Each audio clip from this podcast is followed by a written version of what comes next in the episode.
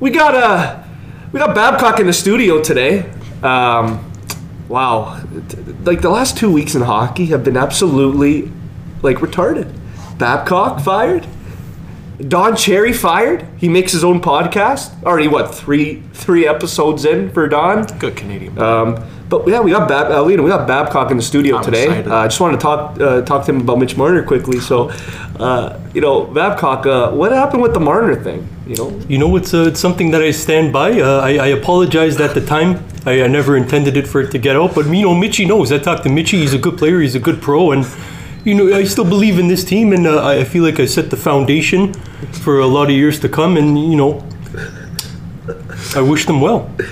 but but why why do you bully a player like a Marner? Well, you know, I wasn't intending on bullying anyone. I try to make them into good players, and you try to develop them into the players that you envision them in being, and that's what I was trying to do with Mitchie. So, I, I- I feel like I did a lot of good things here, like I just said, and um, you know, I'm, I'm gonna miss the boys, and I wish them well. What team are you aiming to uh, destroy next? Well, you know, I'm not really focusing on that right now. I'm still a little heartbroken over losing Zachy in the Toronto Maple Leafs. So, you know, I'm just I'm gonna stay at home and maybe uh, do some fishing and catch up on some reading right now. Are you gonna Are you gonna have like a sword fight with Dubas next time you see him? No, no, you know, I, I talked to all the boys, and uh, you know, no hard feelings. It, you know, it's what's best for the team. Uh, like I said three fucking times now, uh, I set the foundation here over the last four or five years. You know, building up the all these, you know, all these players into becoming good players, and I believe I turned a, a lot of these guys into good players, especially Mitchie and Zachy. Well, seeing, seeing as you you you you told Marner, you know, that like to make a list, just can, can you tell us what your list was? Well, you know, it's Was Hyman uh, was Hyman number one at the hardest working? Well, you know, you see Zachy on the ice and you see every other player. It's hard not to put Zachy number one. You know, uh, I, I laid it into Zachy early on because I saw something in him, and uh, I see the exact same thing in Mitchie. So that's why I, I did what I did all those years ago. And like I said, I did apologize, and I'm ready to move on here. Well, uh, thanks for your time, and uh, hopefully you could uh, find a job elsewhere. Really appreciate it, guys. Okay, so that was Babcock. Uh, he just he just walked out. Now we can talk shit about him. Damn. Uh, they lost six straight with Babcock. Didn't change the lineup once. Why do you guys think he didn't he didn't budge the lineup? Do you think it was like just his old school mentality? Do you think him and Dubas were just not clicking at all? Like, because for the longest time, CC and Riley, like there were games where they were just flat out awful. They had no chemistry with each other. Riley would, he, you know how he is. He's a puck moving D, goes up the ice. CC just looks lost. They didn't move. He didn't change that once. So, would you do you think that was basically the main reason because he didn't change the lineup, or do you think it was just something else? Just I think you're spot on with the old school mentality because he'll look at a player and he'll envision that player and uh, he just kind of assumes that's what he is. Like when Jason Spezza came here and he's like, okay, we got to kill penalties. When has Jason Spezza ever killed penalties? And he'll just assume a certain thing about a player, and uh, once he his mind is made up, no one's ever going to change it, regardless of how the team is playing. So that was the downfall of Mike Babcock. Yeah, uh, remember the playoffs? I was just ripping on him because he was so stubborn in all his lineups. Matthews is second line. Tavares is playing all these minutes. Hyman's playing with a torn ACL. And then when you need a goal, you don't even put Matthews, Marner, or Tavares just to spark up and throw Boston off. You just ran the same four lines back to back to back. And then Nazem Kadri gets injured. And instead of adjusting your lineup and putting maybe Nylander uh, with Matthews in a different area, maybe doing a different power play, no, same thing. And it cost him the series in seven games. What do you think uh, Sheldon Keefe can do differently that can make this team successful? Do you think it's just about adjusting the lines, or do you think it's more? Do you think it's more than that at this point? probably goes a little more in depth than that. I'm not a coach, so it's kind of hard to nitpick. But you know, we saw his first game with us. He moved Barrie on the power play. Uh, he, t- he moved Barrie down to play with. Um, I think he moved Holl up with Muzzin. So Yeah, you he- saw him uh, tweak some things already. Uh, he was talking about you got to lay a structure into place and you know all that basic coach stuff. But I, what Babs was saying, it's like he was describing a team that he didn't have. And I like what Keefe said when he says we're not going to worry about what we don't have, we're going to worry about what we do have, and we have a lot of good players here. So I think that was his first interview. That was a great start for me. So uh, two and zero to start in the Keefe era. Let's see if it keeps going. And got all these guys from the Marlies, so he knows how they play. He knows how what areas he can put them in. Matthews he didn't have on the Marlies, but he's a good player. You Yeah, can put him anywhere. yeah, he should know, yeah. he should Should thrive. have an so having those systems should be good, and being an attack-minded uh, coach and not just all X's and O's and line matching and whoever's working hard one night and throw them in and grind it out and you can just have a, the one line that goes in and scores you can rely on and Gauthier is not going to be just the bulk of the minutes. Fourth line player, he knows his role, and having Keefe uh, surrounding him with the right players could help that fourth line. Now we know Babcock was fond with with some players and he favored them. Do you think? Uh, do you think that's going to happen with Keefe? Because I know that he he really likes these Marlie players. Do you think he'll? Do you think he'll favor a guy like a Gauthier over a Nick Shore, or do you think he's kind of more, you know, the passive coach where it's like I'll give everyone a chance and just kind of see what happens? Because uh, I remember I saw highlights in the first game. I was working, I couldn't watch the first game, but I think they interviewed Barrie, and Barrie just said, "Yeah, the vibe was just completely different. It's like it was a fresh start. Everyone was excited. The the like it's like he said uh, when he went in the dressing room, it didn't feel like a six game losing streak. It just felt like another game. So I, I guess Babcock really had a bad vibe at the end with the with the locker room. I guess something wasn't going because Barrie just he looked so excited. He just looked like a different person, and I guess Keefe is going to give him more ability. Like we've been saying for like three podcasts that Barrie has not been in the right spot. He's been on the secondary power play. That second, first of all, our power play has been awful. So Barrie being on the second unit, that just does nothing. He, now I think ever since Keefe's come, two game winning streak, he's now on a four game point streak. Barrie, so his confidence has gone up, but. Do you think there's any players that are not safe under Sheldon Keefe? Because we knew that there were some players that weren't safe under Babcock. So do you do you think the same with with Keefe? Well, you brought up Nick Shore a little earlier. Uh, he was a consistent guy in the lineup for Babs. He's money in the dot, so I don't blame him for that. Uh, I think he's our best face-off player. But Keefe comes in, and Nick Shore's a scratch, and Jason Spezza's back in. Yeah. So that was the first thing that came to mind. And for Spezza, like, I think I heard it on Overdrive. He's got eight points in like 15 games, and he's a good secondary power play guy, and he's a guy that you can use. So I think he's gonna come in, and maybe Nick Shore will get a little shafted. Yeah, probably sure, but like Mikheyev, he'll probably get more of a role because uh, just to balance everything out. But it looks more positive. I think the players were kind of happy that Babcock got fired. I know they don't say, "Oh, the players don't play to get the coach fired." I think they did. Well, our next three games are very winnable. We face Detroit, and then we face uh, Buffalo back to back. So we know Buffalo's actually been pretty solid. Jack Eichel, Olofsson, you know Reinhart, Skinner, all those guys they've been solid. Dahlin's actually hurt now; just got hurt with a concussion, which I, I don't know if you guys saw the hit. It was dirty. Cernak just decked him with the elbow right to the head. He's having a hearing. It's been a lot of hearings actually. Kerfoot just got suspended two games as well for the boarding on Erik Johnson. So that's a fucking player. But uh, I don't know. Like when I uh, talking more about the game uh, against Colorado, I was looking at Steve Dangle's video with Kadri. And, t- and uh, I remember when he first got traded, he was very emotional. My cousin, he's like, "Yeah, like Kadri was here for so long, because that was the draft year where Steve had like all their numbers. Like he had Eberle's number, he had Kadri's number, Hodgson, Dahan. Dahan. He had like he had like all those guys' numbers, and uh, he actually wanted to draft in that draft Jared Cowen. yeah. But uh, got, got Naz, and uh, yeah, just I still feel like Naz should be a part of this Leafs team. I just like I feel like he would just make everything better. I don't know what it is, but it's tough to see now with like Sheldon Keefe with this team. Really don't know what to expect. I mean, we all know Matthews has been by far our best player. He's got like 30 points and 25 or something like that, 16 goals. Um, do you think there's anyone that can uh, that Sheldon Keefe can maybe get going a little more offensively, like a Kapanen, a Janssen, even maybe a Mikheyev, like?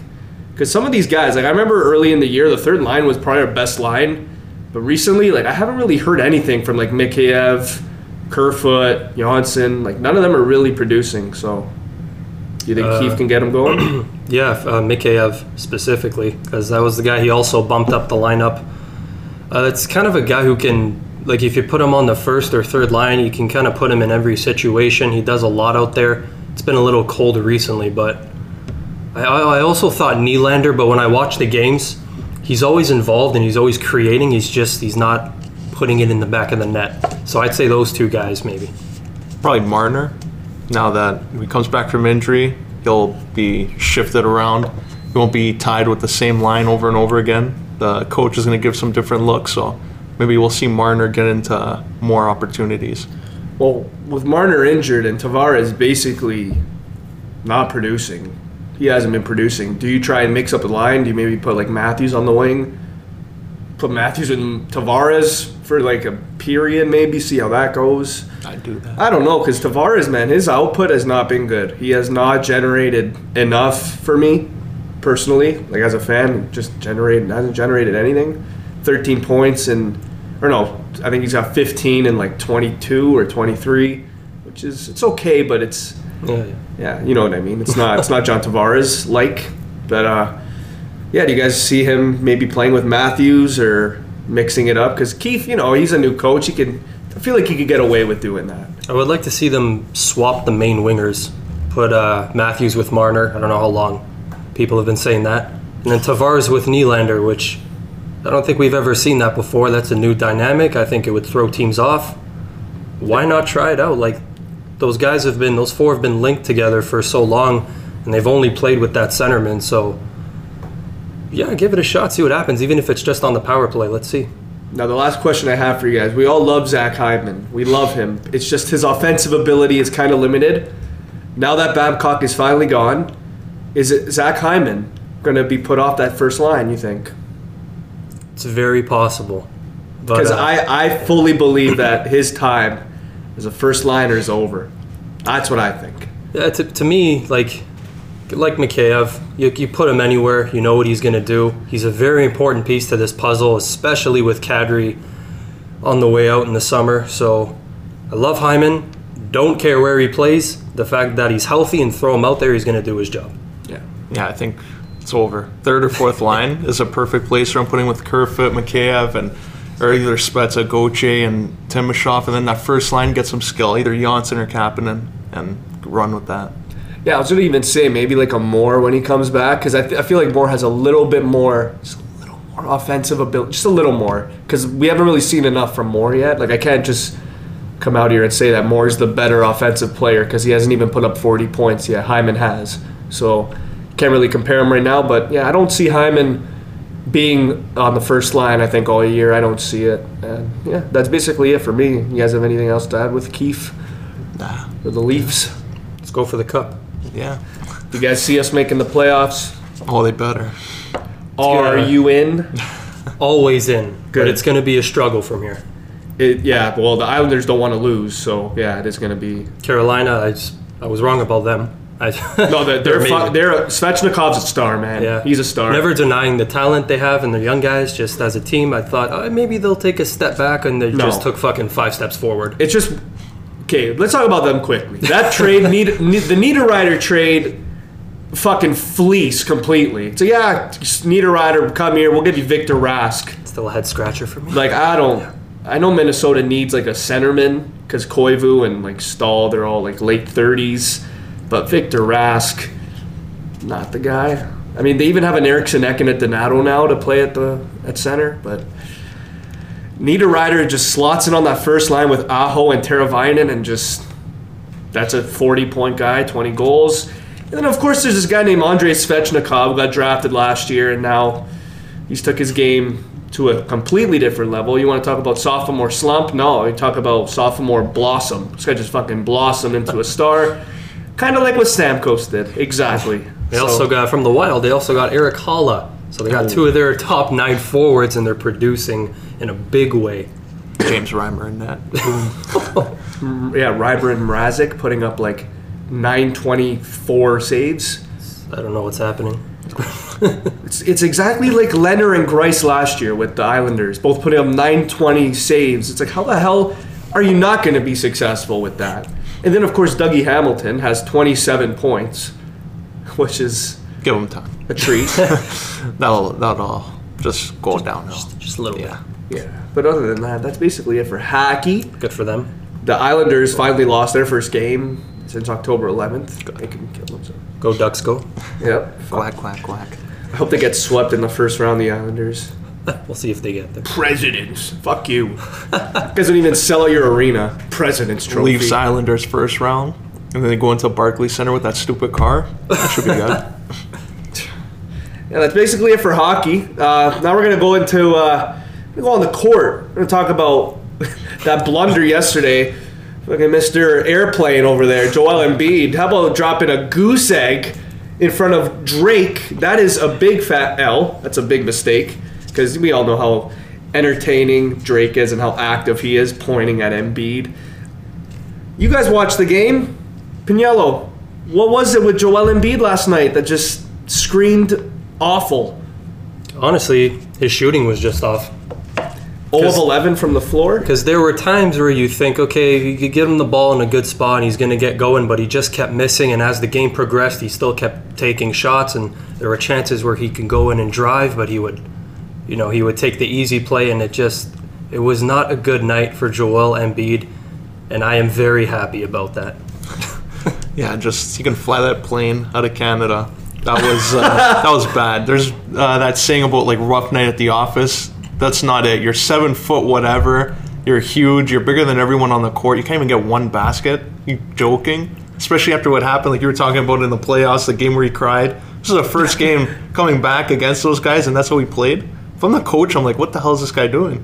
He's on the court. The fact that he got 13 rebounds and he went to the free throw line three times. You miss all of them? Damn it, man. Come on. The crowd was bumping.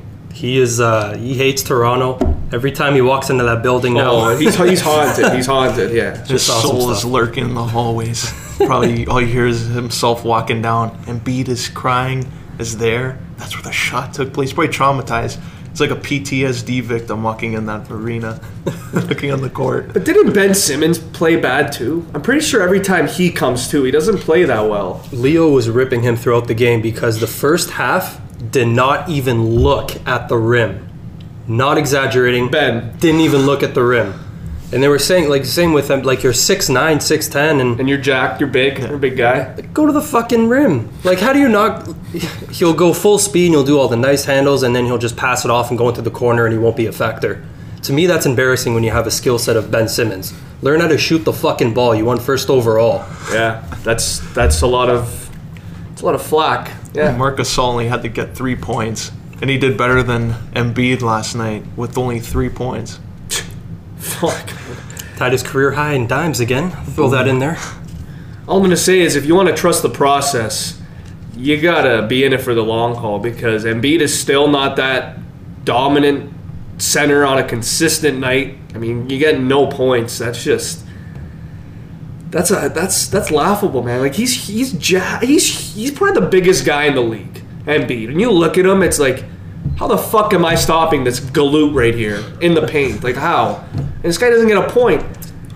Not one point? You don't get a. I looked last night. I'm like zero. It's like, what is it, the first quarter? For- no, because I kind of gave. I'm like, okay, did he get injured? I'm like, okay. I look at the minutes, 32. I'm like, that's like a full game for him. 0 of 11. Fuck, man. Like even last night, Derrick Rose shot like two of 14, which is awful. That's that's awful. But man, like Joel Embiid, no points. Ben Simmons can't shoot a three.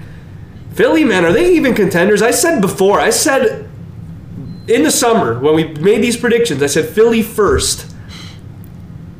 Fuck. Ben Simmons still doesn't have a three. Joel Embiid is not putting up consistent numbers night in, night out. Josh Richardson, when he's your best player on the floor, he's a good player, but I'm sorry, that's a problem if he's your best player on the court. Al Horford, where the fuck were you last night? Where the hell was he? He's one of the best, he's probably the X factor in the NBA for me. When I look at everybody, any player, he's probably the most underrated player. Him and Khris Middleton for me are up there for most underrated. But like Siakam, unreal last night. Get that steal at the end, and then getting, of course, you know, the 25th point. Just where do you guys? uh, What do you guys think of Siakam? Like, is he like a fuck? He's an all star. Safe to say, he's an all star. When does it get to the point where you start asking yourself MVP? Because the expectations for the Raptors were not high. I think I had them fifth, and right now, I, what are we? Thirteen and four. We're like third in the we're third in the East. The only team that's been more surprising for me has been Miami. I think they're ahead of us by one. But other than that, it's been us, the Heat, and believe it or not, the Celtics who've been the best team. And For me, that's surprising because Giannis, you have a guy like him. How the hell are you not in first place? Um, he's just a freak. And then you have the defensive ability like Philly, but they couldn't get it done last night. So, are, have your thoughts changed on the stats in the East at all, or do you still have like Philly and I still think it's those main teams. yeah? But so you, so you think now it's, uh, Miami will? You think Miami will kind of calm down a bit? Maybe a little bit, but uh, just the positioning of where they are. Like as the season goes on, like okay, maybe they won't finish second, but they'll still be like three, four, and they'll be one of the top contenders in the conference. But yeah, you know what I'm saying. Yeah, yeah, yeah. Like they're they're there, but just a different position. I don't know. I I feel like Miami is just they're too good to be true. That's that's what I think. Kelly Olynyk. Like that that guy Kendrick Nunn, the the rookie point guard, comes in averaging 18. Like what? Who are you? Yeah, that big centerman there. He's been double doubling every game. Leonard or Bam? Yeah, Bam sorry. Adebayo. Yeah. Yeah, he's he's, he's The first solid. rounder last year too. They're a pretty young team. Yeah, man, they're young. They uh, they got Tyler Herro, who's only going to get better defensively too. So yeah, they're. Just imagine uh, we see Miami and Philly first round, four or five. Jimmy Butler. Oh my God! Did you see the reaction he got? That'd be funny. Did you see the reaction he got when he returned to Philly? That's a series I would go watch. That would be jokes. Holy shit! What did he turn down? Two hundred and ten million? I think the max they were gonna offer him, and he didn't want to because he saw the love that Wade got in Miami. He's like, I want that too. So he You're to never gonna be Dwyane Wade in Miami. Gotta love the ego in the NBA though. That's Egos. hilarious. That's just how it is. Egos. But speaking of the opposite of that, Luka Doncic doesn't really have an ego. At least not yet. He's averaging thirty point six points a game. About ten. He's averaging basically a thirty point triple double this season, and we're like eighteen games in. Is this insane? Is this like something that you think he could keep up, or do you think this is just too early in the season? The stats will go down. We'll all come back to earth, or do you think this is actually like this is the Luka Doncic? Do you think this is actually because if this is the really the Luka Doncic, this guy might turn out to be the best player of all time. if if this is where if this is where he's headed, you're averaging 30 points and you're 20. What? That's just that does not happen. Like I know the NBA has changed, but being this good at 20 years old, that's I've never seen it happen before ever. Not even LeBron, I don't think was this good at 20. I don't think. Yeah, Cleveland was trash though. Yeah. but what are you guys' thoughts on Luka Magic? Because he's been uh, magic. I, I do think the stats will take a dip, but really not by that much. When you look at Doncic the last uh, couple years, really, there's been no. It just keeps going up. He keeps projecting uphill. I really see no signs of anything else. So when, when do you start like saying MVP with him? Because man, they're like third or fourth in the in the West, the Mavs. And like I didn't, I I thought the Mavs would be like eight nine. Porzingis is not doing much. It's been all Luka. So when do you guys think you got to put Doncic in the MVP conversation? I think this year. Yeah. Yeah, you have to. But I don't think you'll win it just because of like Harden, how many touches he gets and all the shots he puts up, even with Westbrook on the team. So him getting 37, even with Westbrook on the team, is crazy. That's uh, a lot of superstars in the league. 'Cause you were saying with Siakam before, like he would be mentioned because of where the Raptors are going to finish and what his points are going to look like. But you just look around the league and all the star power, and they'll get mentioned. But I don't think Doncic or Siakam will be close to. So this is where I have to ask the question. The NHL has a Hart Trophy, and they have an Art Ross Trophy. So they have one for, you know, the, the scoring, and then they have one for MVP. Usually in the NBA, when you lead the league in scoring, that's usually you're the MVP. It happened with Steph Curry in 2014. Happened with James Harden two years ago. It should have happened with James Harden last year, but it didn't. They gave it to Giannis. Don't know why, but I think Harden should have won it. That's my opinion when does it become now evident where we actually need to start thinking of a Hart Trophy in the NBA? We need to start thinking of a trophy where maybe they're not leading the, the league in points, but they're the most important player on their team. When do we need to start looking at the NBA and saying, hey, commissioner, you got to make this trophy happen because guys like Luka Doncic, guys like Giannis, guys like LeBron, guys like Lillard, guys like Walker, these guys are all getting shafted. They're important to their teams. Kemba Walker carried Charlotte for a decade, and they sucked. He never played a playoff game. So when does it get to the point where we need a trophy like that? where we need like a Hart Trophy. I would like that anytime now. Yeah, like But uh, there's always going to be flaws in those because you can also make the argument: Are you coming up with these extra like titles or whatever? Just um, it's like more parody, just to give like like in wrestling when they come up with a new title and uh, you give it to this group of guys because they're doing nothing. Well, it seemed like kind of like here, just take this because you're never going to be here, but we can give you this to still be happy. I see what you mean. So like a consolation for like a Kind of, yeah. career uh, awards type thing. So it's like, oh yeah, I, I won, I won the Hart Trophy five times, never won MVP. It's like okay, so you're you're are you saying you're a goat then? Like what are you? So stuff like that. Because we see it in the NHL, they're like, is he really the best defenseman because he scored a lot? That doesn't really seem fair to me.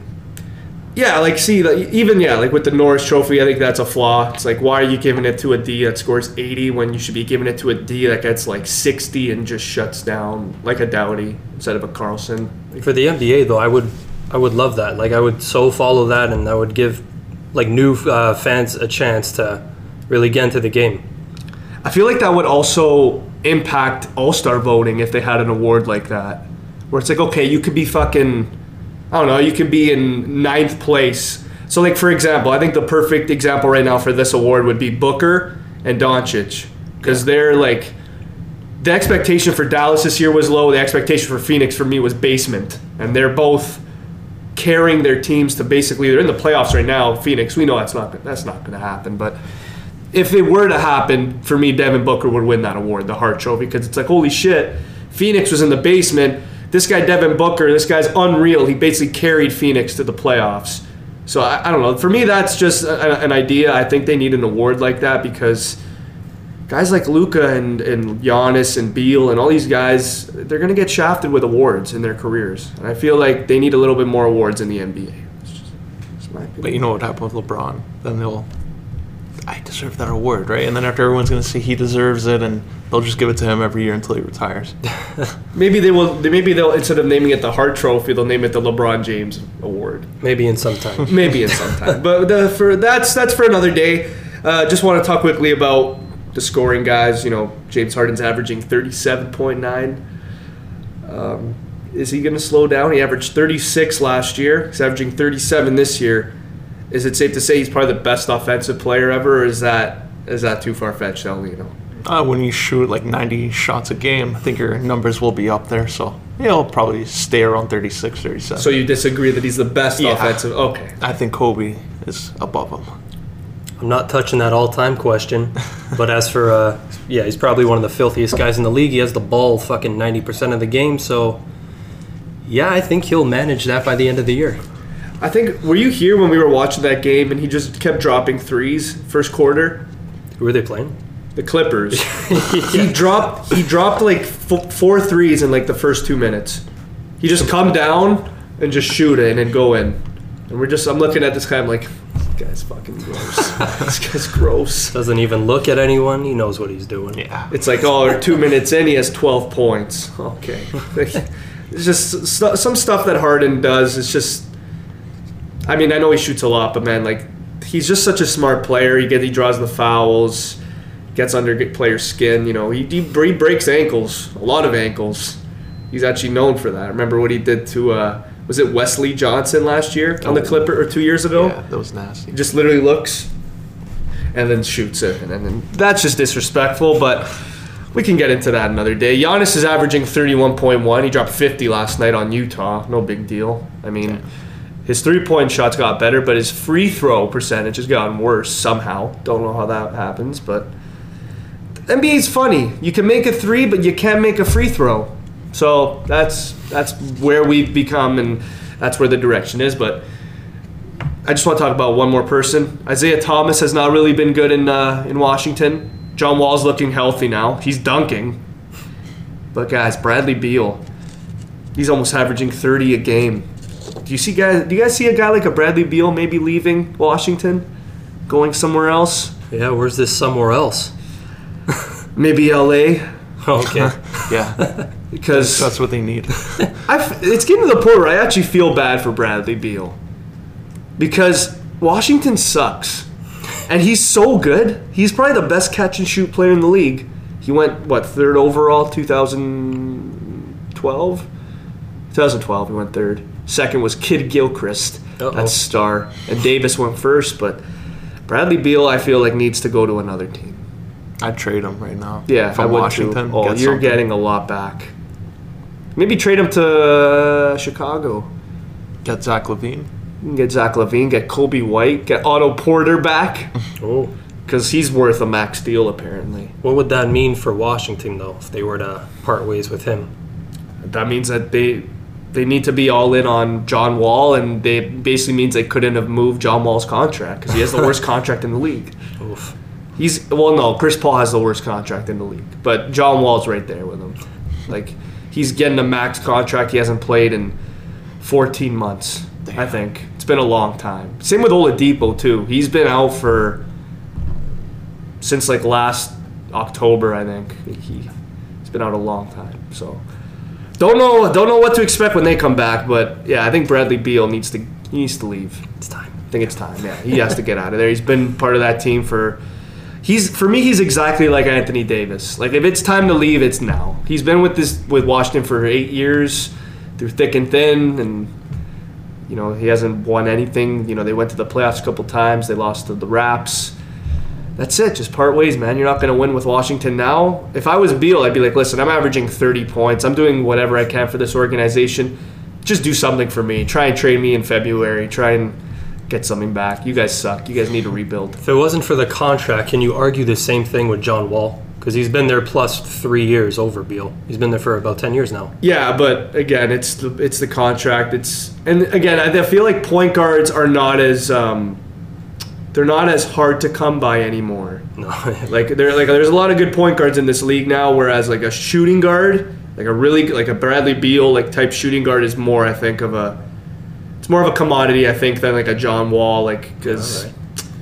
like you said, like point guards can come out of nowhere. Like Derrick Rose, like he came back, and he's like he's a star point guard. Guys like Dennis Smith Jr., like they're barely playing, but I still think they have the potential to be a star point guard. It's point guards to me are they're, they're not hard to come by anymore in this league. Like look at look at Miami. They got that guy Kendrick Nunn, undrafted, plugged him in, and he's he's shining. So if you're uh, real quick though, if you're John Wall at some point, wouldn't you want to be in the same situation as Beal? Like I've been here, I've given my life to this team for so long, I've been a star player for so long. Why doesn't he deserve a chance to go somewhere and possibly win something? I mean, I, at that point he would have to pull a Chris Paul, where it'd be like, of if, if I'm get, if I'm getting traded, Yeah. the other team's gonna be like, okay, well we're gonna have to wiggle the the salary because it's a joke, and we'd have to. It, it, it, it'd have to be a big contract for a big contract. It'd have to be like John Wall for like Draymond Green or John Wall for Otto Port. Like it'd have to be someone that has a stoop. Okay, so maybe John Wall for like a Mike Conley. That'd be like a perfect example. Either way, it's a messy situation. Because like Utah, like Conley hasn't been doing that well in Utah, so it's like okay, if you want to change, John Wall will trade you for Conley straight up. Both will give you two hundred million for two hundred and ten million, something like that. Alright. That's the only ways, only way how I see uh, John Wall leaving. Because and it's a just tough one. when you go home, just look at his contract. You'll be like, holy fuck, this is a joke. Absolutely awful. I'm so happy that Chicago never signed Derrick Rose to a contract like that.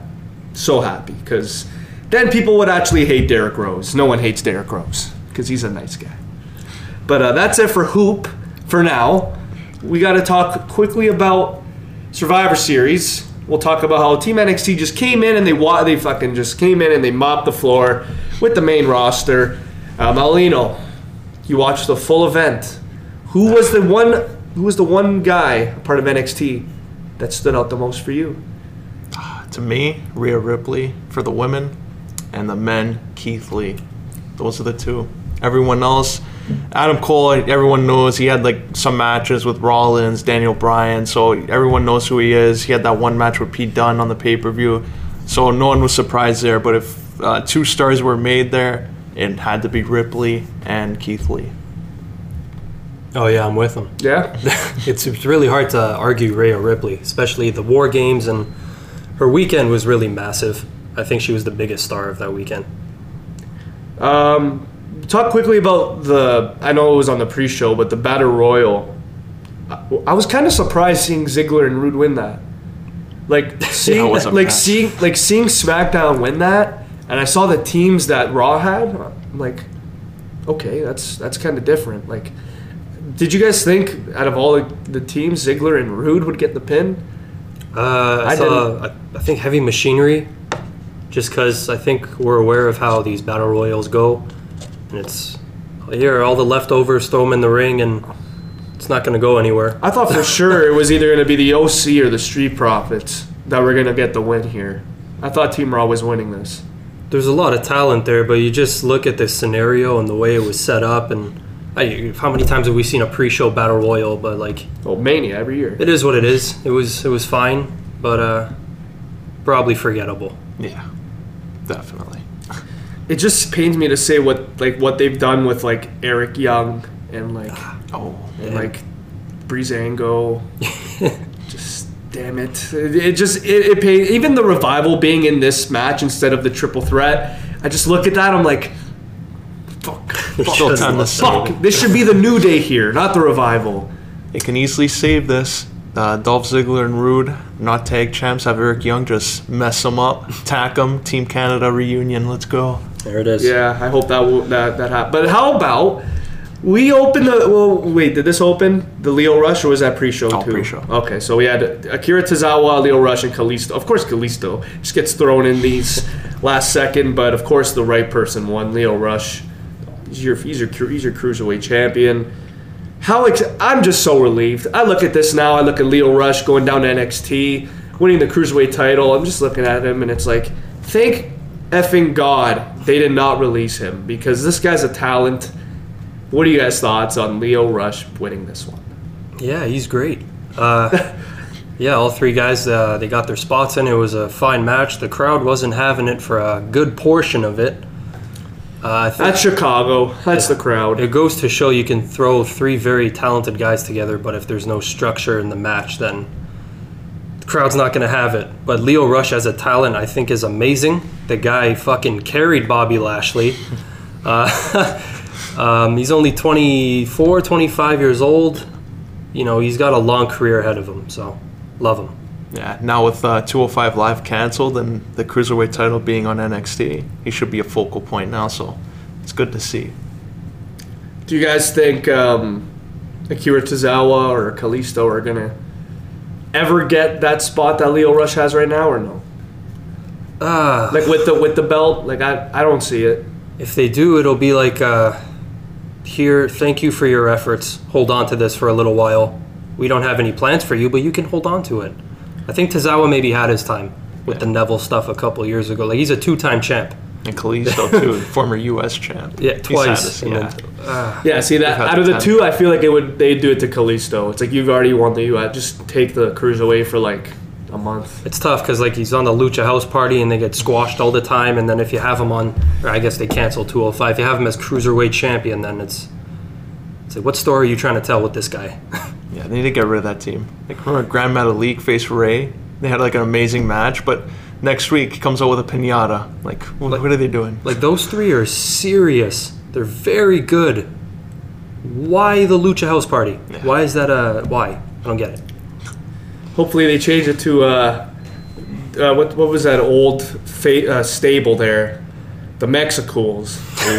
Just do that. Come, come out on a friggin' scooter and uh, the what, what I don't even know what they're called, They man. come up with fucking lawnmowers. Yeah, there it is. The lawnmowers. The AV. The what's it called? The A R Tractor? Holy shit! I can't even talk. I don't know what they, they just. They, he just come out and just rev it. And it would look like a like a Hummer type thing, but it was lower and I don't know. I don't. I don't know. Just bring up the, just Kalisto, Grand Metalik, those guys. Just Lince, just Mexicools. Here it is. Yeah, we started the show with the the triple threat tag match, which I actually thought would open. It was either that or the other triple threat I thought would open. And uh, the Viking Raiders got the win. You guys were both right. Damn it, screw you guys. I thought the Undisputed Era. I mean, no, wait, did I say Undisputed? No, I said the New Day. I thought the New Day were gonna win that just because it's Kofi and Big E, whatever. And uh, who got the who took the pin? Was it the Undisputed Era? It was Kyle. Yeah. Yeah. Okay. Um, what were your guys' thoughts on this? Was it predictable as you as predictable as you guys thought? I know you guys are really high on the Viking Raiders. I am as well, but I thought thought the New Day were gonna get it here. This was a cool one because uh, I think, regardless of the result, I would have been fine. You have three Yeah. top-notch teams here. Uh, I think the Viking Raiders. I feel like they would need the win more, just because, like, even though they're tag champs and everyone loves them, they're still squashing people week to week, and this was a convincing win over, you know, the New Day in the Undisputed Era. So, uh, yeah, fun match. Just sucks it was on the pre-show. Yeah, That's the only thing. Now it's forgettable. It's on the pre-show. No one really was invested in it, so it was what it was. That's awful. Yeah. That was on the pre-show. That's awful. I didn't know that was on the pre-show. Yeah. That triple threat match was on the pre-show. So, yeah, just segment before it started. Okay, well, that's a that's a that's an L for me then. Oh, So we opened with what the women's traditional Survivor Series. That opened the show. God, okay. Uh, this looks like a clusterfuck. Team NXT won. Um, Ca- who- got injured during it? Io and Candice both left the match. yeah, Like I, didn't, I didn't, I didn't understand that. And then of course, uh, who got Sasha was the the, the last for for Team Sasha, SmackDown. was, uh, Sasha and Rhea. Yeah, they were the final two. Nikki Cross was the first eliminated. Yeah. I actually did not expect that at all. I thought Dana Brooke would just get the hell out of there. Fuck you, bye. She was in it for a bit. Um, what were your guys' thoughts overall on the, on the win? I thought maybe Team Raw was going to win here because of how strong Kairi Sane and Asuka have been built, and of course when you have Charlotte Flair on your team, that helps. But yeah, they uh, they really uh, they looked at Rhea Ripley tonight. You're the fucking star. You're gonna get the win. Was it the right move? Yeah, Yeah, this was Rhea's weekend. She absolutely torched everyone. she did. Uh, the same thing happened in War Games, and there was controversy. The other two left, and then it was a four on two, and then it was basically the same thing in the Dakota Kai. in the Survivor Series match. So uh, it was it was her time to shine. She beat Sasha Banks in the finals. That's very convincing. So awesome stuff. Yeah, it's good to see something different. Rhea Ripley coming out and just dominating. So the match wasn't that great, but to see a result like that, it's good to see for them. I mean, I wasn't surprised like in terms of like eliminations, like Nikki Cross, kid, that kind of threw me off. But like then you saw like Sarah Logan go. It's like okay, like, you're not not that important, kind of. But then we saw Carmella go again. You're not really important. And then Kairi Sane went, and that was when I was kind of like okay. And the funny thing was it Bianca? She got two eliminations, two or three eliminations. So they're I think they're high on Rhea and Bianca. I think they're going to be big parts of NXT moving forward. Whereas I think uh, Io, I think she's going to get called up sooner rather than later. She's getting sent down. You think so? Yeah. Damn it. I don't know. I feel like Io.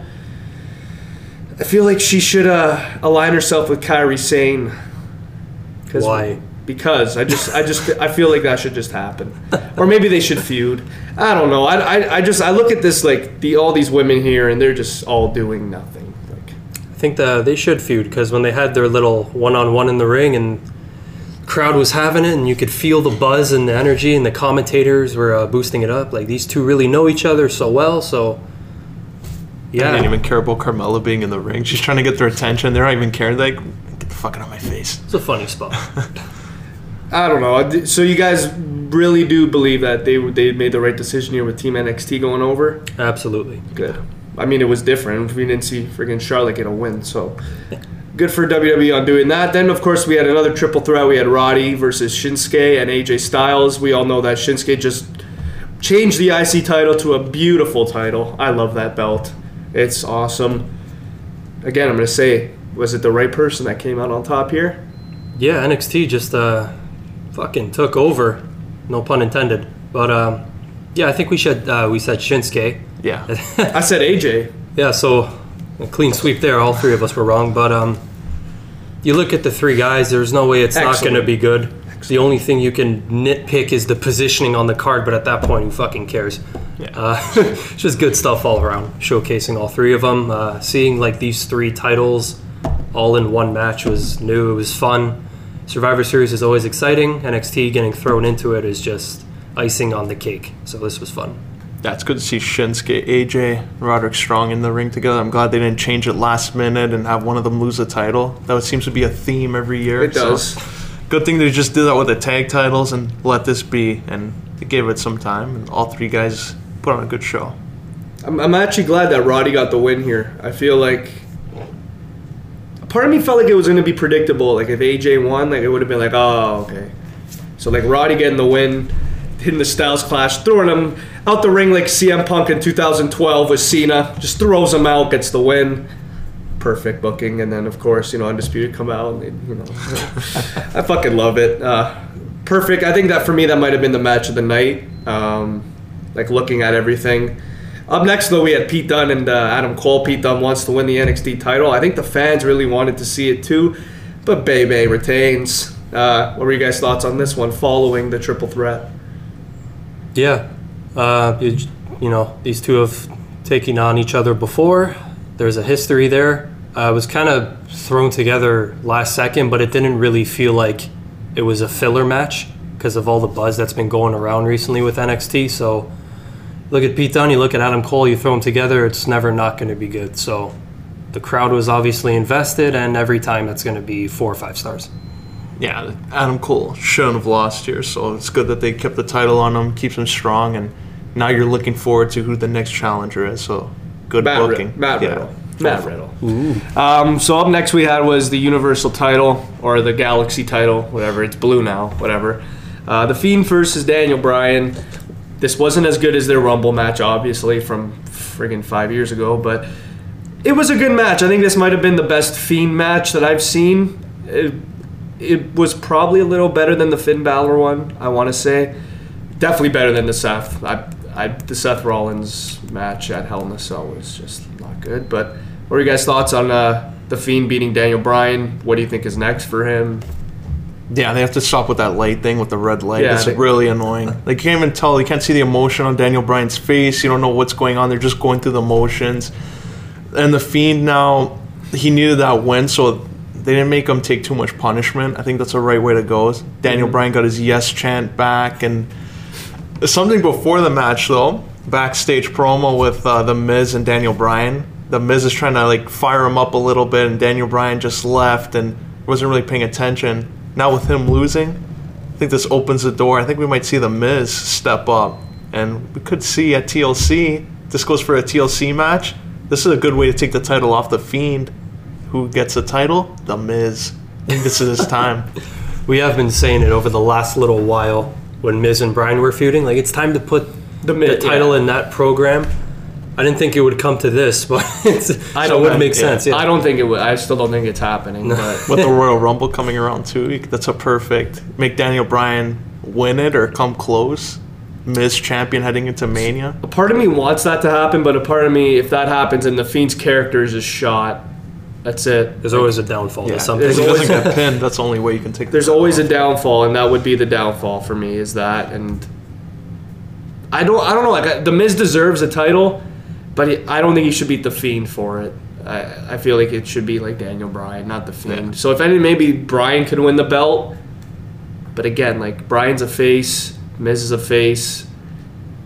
unless the Miz turns heel again. And he No, tells Daniel I, I'd rather have he really Bryan. I love Bryan as a heel.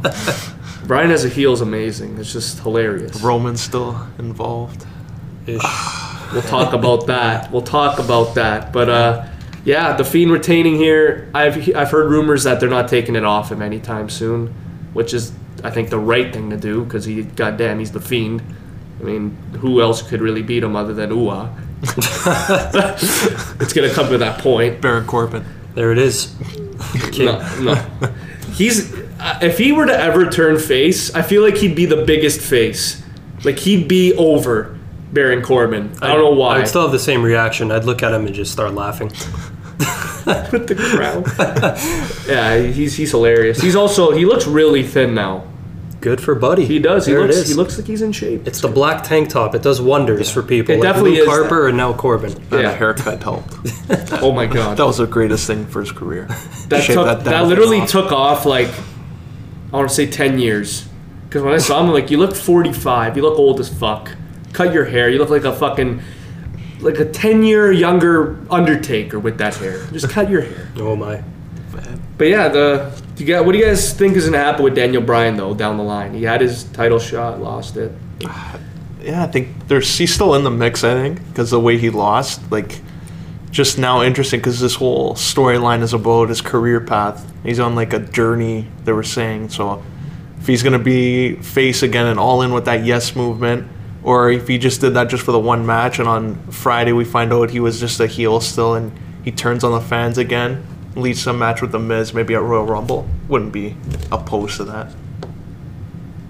Yeah, we really just gotta wait for SmackDown. It's like the cliffhanger. That's literally it. But up next we had was the five on five elimination match. Team Raw, Team NXT, and Team SmackDown. Team SmackDown won. Roman Reigns, of course. I think I think I actually said that Team SmackDown would win and Roman would get the win. I think I said that, Probably. and uh, it happened. Were there any surprises during the match? And if there were, what was your biggest surprise? I'm gonna start with Piniello. Well, we were talking about it before. Probably fucking Walter. First eliminated. Yeah, that's honestly when you go throughout the match, nothing really tops that for me. Yeah. It's the only champion in the match on the UK on the NXT side, and this guy, like, he's still kind of an unknown to the WWE fans. This would have been a chance to just do something with him, get an elimination or two, look dominant, just be the ring general that you are, and nope. I mean, we saw with Samoa Joe last year, and now I guess it's Walter's time. Because Drew just surprises people. And we love Drew too. Yeah. But like he disappeared for a while, and then like if it's a way to get Drew going again and be like, I took this guy out, then sure. But they haven't been doing that, so that doesn't lead me to believe that's gonna happen. So it's kind of a wash. Just that moment though, Yeah. not the match. and Braun Strowman got eliminated by count out. So, and then everyone else is fighting on the outside of the ring for ten hours. so it was a little, no, like so odd just watching that. It was I'm- fine though. Like, some, like I'm looking at like the order of eliminations, other than like Walter being the surprise. There were really not a lot of surprises for me. Like Chad Gable, I would have told you was the first eliminated. I like I look at that team; he's the first eliminated. There's There's always no, a- there's no one else for me. There's always a guy like him or like a Ricochet that'll go the limit though. I didn't think Gable would go. I thought it would have been Ali over Gable. Ah, yeah, Yeah, like so so Gable I thought would have been gone first. Strowman, I knew for sure he would not actually get eliminated, and he didn't. So good, that's a pat on the back for me. Roman Reigns, I also called winning the match. Another pat on the back. But for me, probably the biggest thing, and I heard it got a huge ovation, was when Keith Lee eliminated Seth Rollins. I feel like that was like probably one of the biggest pops because no one likes Seth and uh, we'll talk about him in maybe another 10 minutes but um, who do you guys think was the guy that like shined the most in this match that. You just said yeah, his name. Keith Lee for sure. keith lee eh I, I don't know like I, I, Ciampa got some good spots in you know him eliminating uh, who did he eliminate owens he did Ciampa eliminated owens Or no, I think Owens eliminated him. Oh fuck. Yeah, that that we have to. Yeah, I- I 15 people in Yeah. that. no no says here about it. KO dropped him with a stunner on the flo- dropped Roman Reigns with a stunner on the floor on the outside came in the ring and Ciampa eliminated Owens. There it is. Yeah. They're fucking. I think they kind of messed up though with Ali. They should have made him be like a huge focal point of the match. It's in Chicago. He's Yeah. from Chicago. He got a great pop when he came out, and that's a missed opportunity. Another thing that I really enjoyed was seeing Randy Orton give Matt Riddle the RKO and Corbin just pinning him. Just like that was Riddle's reaction though to pinning Orton, like that that's a amazing. Survivor Series legend. Sold the shit out of it. Yeah, I love it. that was awesome. He just turns around RKO. That's what all lasted, kid. That's watch Orton versus Riddle at Mania. There it is. That's where it starts. Got unfinished business with Goldberg though. Uh oh. Not your bro. That's the one Goldberg match I'd be excited Yeah, to see. I want to see that. Just but what were you guys' thoughts though? Did, out of all the guys in NXT, I didn't see Keith Lee getting this spot.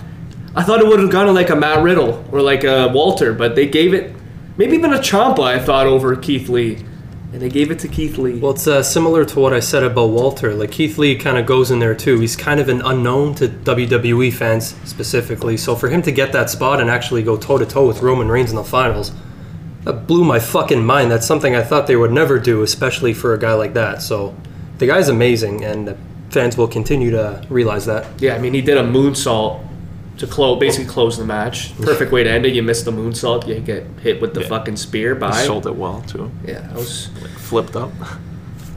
it was just awesome. I, I, even when he did like that power bomb for the near fall at the end, Yeah. Roman's gotten. You gotta love Roman. He's gotten so much better. Come on, He's a good pro. Yeah, he's a good pro. We watched that fucking match live, Buddy and Roman. That was Oh, solid. yeah. Oh Now, my what did god. they do with Buddy Murphy? Nothing. Ah, well, Team SmackDown, Team Fox, they generate the most money, so they got the win here. That's that's At least get basically one big win. But then, of course, we had the no holds barred match between Brock Lesnar and Ro and uh, well, I was gonna say Roman Reigns, Brock Lesnar and Rey Mysterio, because it's 2002 again. Lesnar won. Um, but the biggest part of the match was Dominik and Rey doing the double 619. But the biggest thing is Brock avenged his loss in No Way Out 2004. Alino, take it away. Yeah, this match was amazing.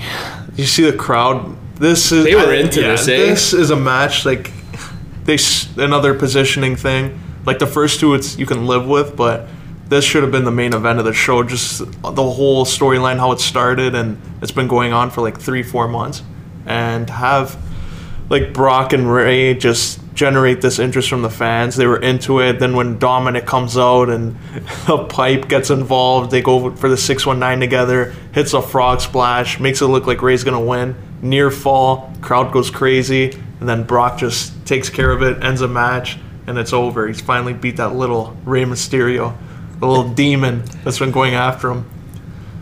Yeah, this was textbook. It was awesome stuff. they should have closed the show. Uh, you mentioned just before the spot the double six one nine and the frog splashes. The frog was- splashes. That was a fucking. I turned back into a nine year old watching that. That was just hilarious. And then Brock kicking out and fiving both. It the was just fact solid the stuff. fact that it was Dominik and not like it, that was the best part. It's like, man, we are the same age as this guy, and this guy is six one nining Brock Lesnar and doing the that frog splash he did was amazing. Some serious. Did you hype see? He fucking his hands touched his feet like uh, just. Learned from his I'm dad like- well. I'm like, on oh, frog splash. and then and then Rey did it. I'm like, it's over, and then he kicked out, and I was like, Brock Lesnar. that minute though of all that happening? Like, just No, take 'cause my money. I feel I feel like people didn't see that coming. Like both of them just double teaming them and beating the shit out of them. Like, oh, okay, this is happening. And then Brock doing the typical ah that five and fuck you, I'm still Heyman the on the champ. outside, just loving every second of it. Yeah, you, you, you just got to appreciate what Brock like brings in, and it's just Brock Lesnar. Just have him work with great. these little guys. Don't have him work with like all those other ones. Keep it with these guys. Well, we're coming off such a high with Brock retaining, and we just end the show with Baszler, Lynch, and Bayley, and this to me was not good. I see why they closed with this. I do too, but it just fell flat for me. I didn't really. Hmm. It was predictable, man. Like Baszler winning had to happen for me. It had to because if Becky picture Chicago in Chicago, Becky winning this, closing the show. Chicago. Boo. That boo boo. See, that's why I said Bayley, because it'd be fucking hilarious and no one would see it coming. Because everyone would assume Shayna, and if Becky won, it'd be like, oh, of course. So that leaves Bayley. Can you imagine saying that in 2019 Survivor Series, a top four pay per view, Bayley main eventing a pay per view and winning that? There it is. Yes. That's that's hilarious. but yeah, I I just didn't really see. I don't know. Like Keith Lee was like the standout. Rhea Ripley standout. I feel like Baszler's performance after those two going on was kind of like okay, like it was it was great for NXT, but she didn't outshine Keith Lee. She didn't outshine. I don't even think she outshined Roderick Strong. So it was for me. It fell flat. That that was the biggest problem for me. It Uh, fell flat. It's tough with Shayna because her matches are uh, pretty similar to Brock. You know what you're getting. She's very rough and tough in that style, and it's never going to be the prettiest. A lot of holds. Yeah. So, Slow um, paced. I think if, if I'm booking Shayna, I'm probably not putting her in a feud with Becky or Bayley for an in-ring standpoint. Not definitely not Becky. Probably not Becky. No. But uh, it's it's hard, it was hard to follow those, and maybe Shayna had a bit of an off night. I don't know, whatever you want to call it. I thought the match was good. Shouldn't have closed. I thought it was good, but uh, yeah, Shayna getting the win. That's that's awesome stuff. And NXT just They wrecked Raw on SmackDown. That was the perfect thing, though. I think out of anything going through this pay per view, they, they needed NXT to shine, and they did that. They made NXT look like an established brand, and it damn sure has been. It's been probably better than WWE pay per views for a long time. So it's good for them to, to give NXT that moment. But again, like Keith Lee shined, Rhea Ripley shined, Roddy, even the NXT match with Pete Dunne and and uh, Adam Cole shined. So I feel like Shayna Baszler, like getting the win in the main event, just didn't feel big enough because like all those other stars had their moments before her. So it's kind of like okay, here's another NXT person getting their moment. And it's kind of shit that it had to happen to Baszler because she's been like undefeated and Becky's been on a tear this whole year. And You uh, kind of look at it as a whole, though. Shayna's been the the one in NXT to dominate. So if you were to have an NXT person to close the show, it would be her. it would, it would, but it just Just maybe didn't play out the way everyone thought. Yeah. Like Ronda should have came back. If they were gonna go and have this as a main event, that's the only thing I would think would make sense to have it. And Survivor Series, like it's a big four pay per view and it end just with like a brand versus brand versus brand. Like no build really, just forgetting about Bayley in the match. It was just it was like a Becky versus Shayna feud and Bayley was just involved in it for like a week. So it wasn't that great to end it. And also, like you're saying, like if anyone, it's Shayna that deserves it.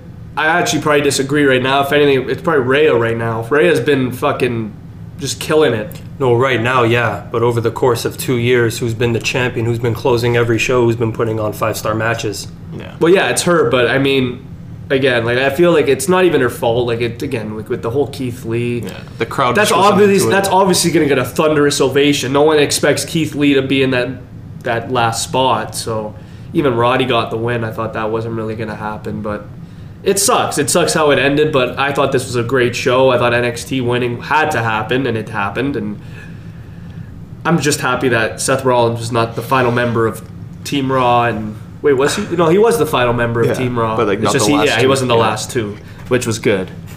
Because imagine Seth and Roman closing that. Oh my god. That'd be bad.